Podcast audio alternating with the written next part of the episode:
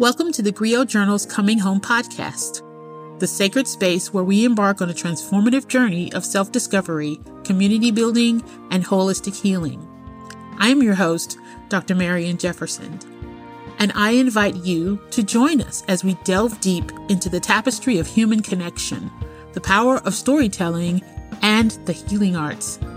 Together, we'll explore the profound wisdom that guides us on our quest to truly come home to ourselves, our communities, and the world around us. Let's embark on this enriching voyage together.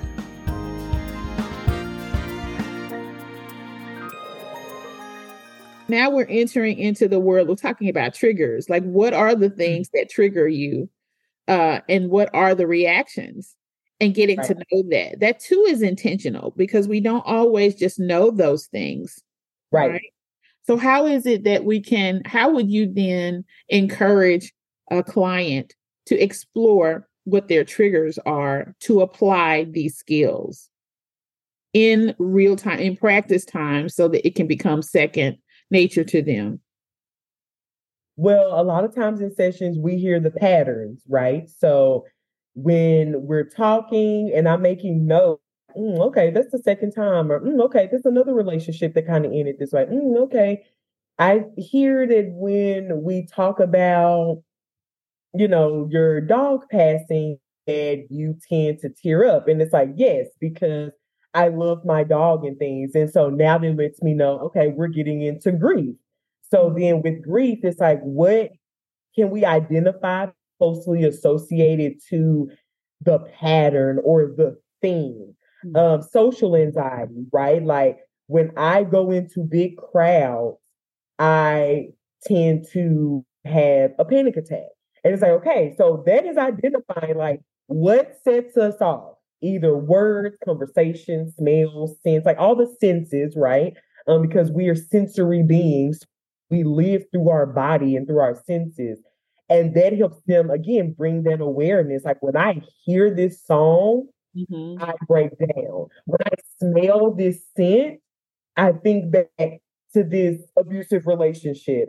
Uh, when I see the color pink, my ex always wore pink. I can't stand pink, right? So we're I'm helping them to use their senses so we can tap in to like that emotion, so that we can tap into like what is running that that mindset for you because like for example one client um she doesn't like to hear door slams. Like it like she hears a door slams and she jumps right? That is a natural response.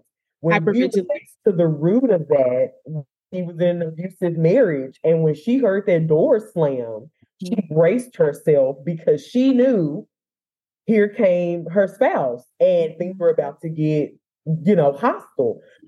So now it's like, like well, when we hear that trigger, what is going on?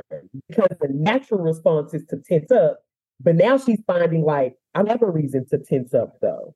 And that's how it normally turns into because I'm not in that abusive relationship. I've been out it for a long time. I'm in a new relationship. But hearing the door slam I tense up. And then we're applying that to the new partner who has shown no signs that that's where things are going to go. But that is living in her, right? It's kind of like that Pavlov's. And so now it's like, well, when you hear the door slam, what can you do to bring yourself a sense of safety? And she's like, well, I can look, like I can look in that direction. So now we're facing the trigger. Yeah. Because at first she would hear the door and she's just kind of like, you know, just like trying not, she's avoiding it. And so now it's like, look over there. Like I can look at the door. And then that gives a sense of like, I can look at the door. And then like, well, and then who's coming through the door? And it's like, well, my boyfriend. Okay. And like, what do you think about your boyfriend? Well, he's amazing. So now we're like reassociating right the slam door, the initial thing we can't prevent, right? Like sometimes like a jump, and then it's like, okay, oh, there's my boyfriend. Mm-hmm. And then that gives that sense of security. So it's like the practice of that. Like going to that trigger, reassociating that what that sound can mean. Mm-hmm. And bringing a sense of safety that you're not in that relationship. Again, where's the evidence, right? Like, well, are you still with him? No. Well, do y'all argue like you and your ex husband did? No. Okay. Has he shown any abusive? No. It's okay. So, how can we work to reassociate ourselves with the slam door? Absolutely. Mm-hmm. Absolutely. Mm-hmm. Retelling that story. So the old stories still exist, but yes. when you're experiencing trauma, there's no room for the new information because you're yes. well by the old old story. Yes. Yeah, I love yes. that. So does it work differently for different populations? Like do you do things differently for your gerontology uh population than you do for like your children and teens? Hmm, that's a good question. Overall, yes, because what goes into that is the development stage mm. where we are. And I I love my kiddos. They are so smart and insightful and they they just have feelings and I love that they trust me with their feelings and that we explore their feelings. We're talking about like the school bullies and like what they're gonna wear. They want to color their hair and they want to be cute and like this boy like me. And it's like, okay, like let's get into healthy relationship, right? Mm-hmm. Talk about these conversations early, of course, given their development. I started 12, 13. So we're at that prime beginning age of conformity and like trying to figure myself out and where I fit in with all the labels that's around. And um, so development plays a big part because my aging and my gerontology, they are one, they've learned a lot of like lessons. Look, they be teaching me, okay? Like give me some wisdom.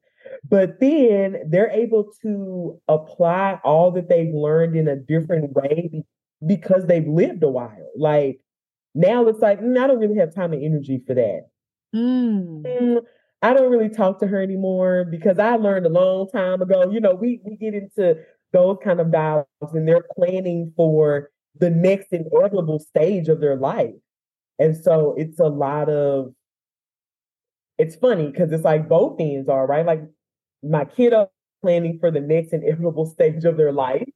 And then my gerontology population is preparing is preparing for the next the inevitable stage of their life. And so um, just meeting them where they are with what I know about, okay, around this age bracket, this is what's important to you. Yeah, yeah. Where do you see the field uh, heading in the next few years? Do you see this as something that more practitioners are integrating um, into their practices and more people are, are picking up? In relation to like aromatherapy or those holistic therapies, Yes. But we would uh, say oh, oh, the aromatherapy is part of a holistic practice, right? Right. Right. So I think we talk about the self journey and like finding ourselves. For me, that means in a very raw and real way. Like take away the materials, take away like what we thought we knew, take away the the conspiracies that we had with the world and really getting to what do you mean by that? What do you mean by conspiracy? That we have of the world? Yes. When you say that, I feel a little bit wonky, a little bit crazy. well, look, I have conspiracies of the world too. Like I'm okay. definitely, you know, the people out to get us kind of person. But then it's like going outside and rooting yourself in nature. And like everything comes from nature. What we eat, what we see, animals, colors, mm-hmm. right? Like when you walk out into a garden, all those colors, all of these textures, all of these sounds, and it starts with nature. Like we're a part of the soil, like we are the earth, like we go into it and it comes back into us. And I think the holistic therapy re- it reroutes us back to the foundation. Yeah. Of like who we are, where we come from, what's important, what um what our intake is that's providing nutrients and fuel for our body. And it's not like technology, it's not computers, it's not prescriptions, it's not I don't know, books and and things. It's really like the earth. And I think holistic is all about like this, like, oh, like this basic, like rooted feel. And there's no better way to be rooted than like your feet planted or like your butt in the chair, like sitting down, right? And like feeling stable. And that's what I think the holistic practice brings. So I see the future being bright because a lot of people realize I have to get back to myself and I'm not getting myself out of money and work and and things and responsibilities. I'm getting back to myself by going out and like breathing in the air, feeling the sun on my skin. Again, my senses, hearing birds, seeing butterflies, like smelling. Oh, I don't know what whatever pleasant smells are, are out there, right? Like whether it's I don't know, like popcorn or you know, like we're rooting back to that. Mmm, like that smells good, or it smells yeah. fresh yeah. light. Same way you can smell rain, right? Just that's right. Back to our senses. And so that's the holistic therapy. Yeah, absolutely. Also good to transport yourself back to when things because a lot of people have childhood traumas and so they block out whole parts of their memory because they're so overwhelmed by mm. the experience yes. practice of mindfulness we're not again walking away from that but over time gently exposing uh, ourselves to that event. And then, as you described earlier, overlaying new information in that same space so that when I think of the door slamming and I remember angry faces and my heart begins to pound, now I want to intentionally hear that door slam and move through that process, overlaying yes. the new information that we've talked about today to include not just the sound, okay, but what do I see? Mm-hmm. What do I hear? Mm-hmm. What are those tastes? All yes. of those things. And then give new information from the moment that you're in. Yes. Absolutely. I love that. Thank you. Beautiful. I want to go just briefly uh, before we end our time together to talk about, because I know this is your specialty as well with grief and loss and to talk about some of the ways that this integrative practice can help people who are in the midst of preparing uh, to lose someone because sometimes death is not instantaneous. Right. That there, it takes a long time and people struggle in the end for many reasons a lack of readiness even when you know this person has been sick for a long time and their but their transition is so long you're overwhelmed how can this integrative practice help individuals and families to hold the moment that they're in, even when it's so painful, but to live in that moment, apply these things, and and cope um, with suffering well? I think, especially in the Western civilization of the world, how we even feel about grief and what we think grief is, we think grief is um time lapse contract how long I will choose to be sad and then when I will go back to my is normal. And something that I work hard with my clients and patients and families and everyone is to release that expectation that we have about grief and to teach what grief really is that it's a lifelong up and down journey and emotional path. And it's okay to take that. Like we building safe space around talking about death, talking about how we feel about death, talking about how we feel about that person. And then being realistic of you sad and you're gonna be sad. And there's no time limit on that. Mm-hmm. And I really, really explain to my clients there's not enough therapy or medication that can take grief away. That's just not how it goes. But there is enough to help you manage your grief, mm-hmm. to help you embrace your grief. And it is hard to embrace something that is just so distasteful. Mm-hmm. No one like no one's signing up for grief, right? Like there's that line is empty. But we all have to stand in that line. So mm-hmm. once we're done battling with the current, me helping them transition to embracing the current. let's talk about that person and cry, cry, cry, mm-hmm. cry. One of my favorite quotes is the soul would have rainbows had the eyes no tears. Mm, hold on.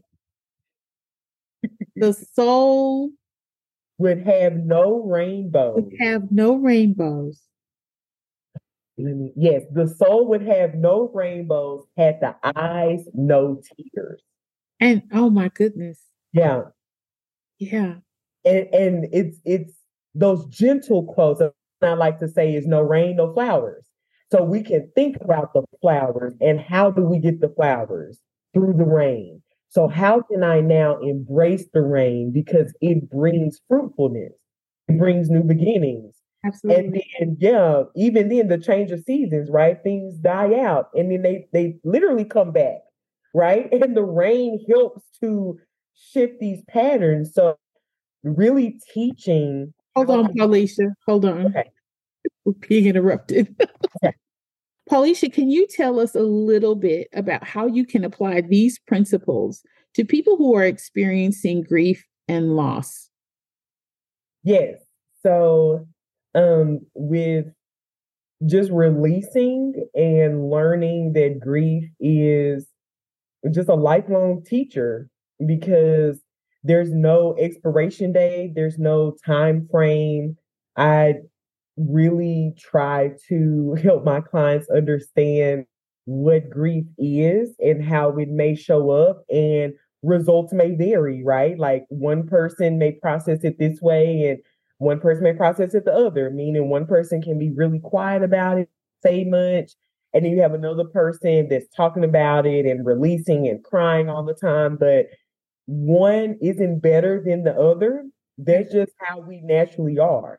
But what I encourage is that we don't run away and shy from the pain and sadness, which is oftentimes an emotion that we're not well acquainted with because gender roles, gender expectations, societal expectations, cultural expectations, um, religious expectations, right? And so everyone has adopted this belief on how I need to feel my sadness and how I need to feel when um, I lose things, and not just people, jobs, um, our security, our innocence, our childhood. Um, it's an array of things that we can lose. Grief is applicable to every area that you operate in. Ourselves. Ourselves. My favorite pair of earrings. I've, I have cried over my favorite pair of earrings. My mom got me those earrings, and to know I'll never see them again really pains me um our animals right our dogs birds snakes cats all everything um yes definitely ourselves grieving who we once were grieving who we could have been and didn't become um just our goals and dreams and every grief is everywhere it's mm-hmm. everywhere and it's in everything and teaching how can we embrace and befriend our sadness because it's a part of us Absolutely. And we can't get rid of it. And there is no, if there's no no sadness, there's no joy. Like we gotta teach that too. Like two things, those two things cannot exist at the same time. I cannot have joy and not have sadness. And if I am, like something isn't true there because they they go together. They're they're just I think that you can have I think that you can have joy and sadness together. And, and so, the, yeah, so the example that I give always, because remember, especially in dialectics, we're saying that two things can be true at the same time. So it is true that my grandmother has passed on. Mm-hmm. That makes me sad. But I have great joy because I know where she is and I know that I'll see her again. Well, I'm saying you can joy. have not have sadness. Like meaning those two things do exist. So what you're saying, yes, those two things exist. I'm saying in the sense of when people are like, I don't want to feel sad. Mm. And I'm not gonna feel sad. I just want to feel happy. Then they find it's harder to do. Yeah. All of your emotions matter and all of your emotions have a place and they all have a position in what they play. And so we can't exit out sadness and only have joy and think for a period of time that that's how we're going to now be able to live our life because sadness matters too. So absolutely people not how to get rid of emotions that feel uncomfortable. How, how to live with it, how to suffer well. Yeah. Absolutely. Absolutely. Um, because we all want joy and peace and happiness and the positive feel. And then sadness and anger it's like, oh, get away. Like, yeah. I don't I can't cry. I don't want to cry. Part of our story. Oh. It's part of our story. Yes, yes. And and it teaches us something that joy cannot teach us. Yes. Fear so cannot tell, tell us that, that saying again. Um the, the soul, soul has rainbow. No rainbow. Had the eyes no tears. Had the eyes no tears. Yes. And, and I, the name of my my new book is called Something About the Rain. I saw that. I saw that with your email, and I'm like, that is so interesting. Oh, and to think we talked about rain, I was saying like embracing the rain, like no rain, no flowers. Like we can't get flowers without the rain. We mm. just can't, like, they can't, like, it doesn't exist, right? Yeah. Like a cactus or something like that. But we're talking about like a garden couldn't exist unless it water. Yeah. So that's beautiful as well because right? a cactus is also full of water. so God has designed it so that it holds on to just what it needs in order to live and thrive. And then two can kill the cactus. Absolutely. Man. Absolutely. Yeah. So everything in, in, its time, in the process of time.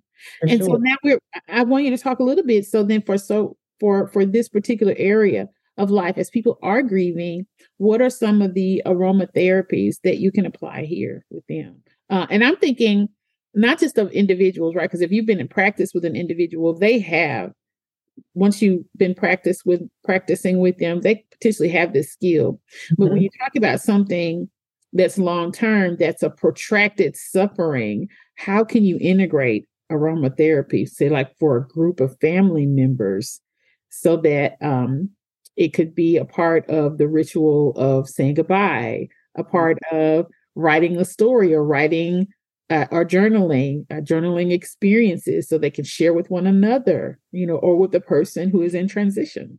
For sure. I think when I think of that, I think of candles.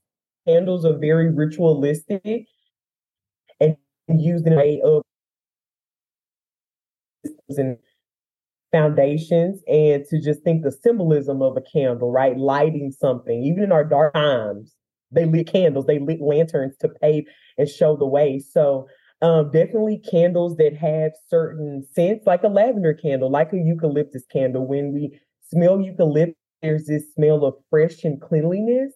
Um, when we smell vanilla, right, there's this warmth, like baked cookies. Like it make it makes you feel comfy. Um, when we are smelling lavender, there's this relaxation. So I think in those moments, lighting candles where the family is present. So and lighting it before so they can walk in again, walk in and smelling those scents. Um, I always have a diffuser going, even when I gave group um like um group classes and sessions. I turn my diffuser on and I say, like, these are the blends that's in this diffuser, and certain blends evoke certain feels. So if it is like to relax, putting in lavender and chamomile and vanilla.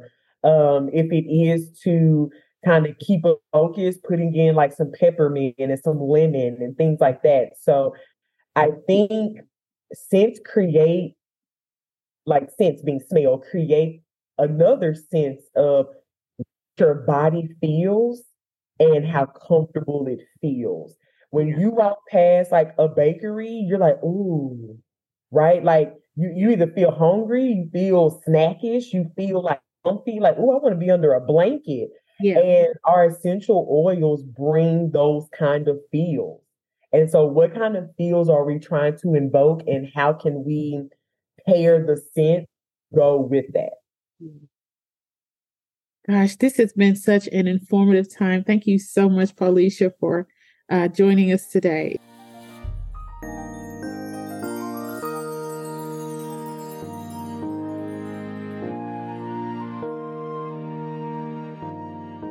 Thank you for joining us on this episode of the Griot Journal's Coming Home podcast. We hope the stories and insights shared here have touched your heart and soul.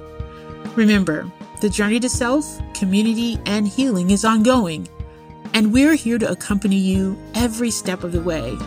If you've been inspired by today's episode, please subscribe, share, and stay connected. Until next time, may your path be illuminated by the light of connection, storytelling, and holistic healing. This is Dr. Marian Jefferson signing off, reminding you that your home is where your heart finds its deepest resonance.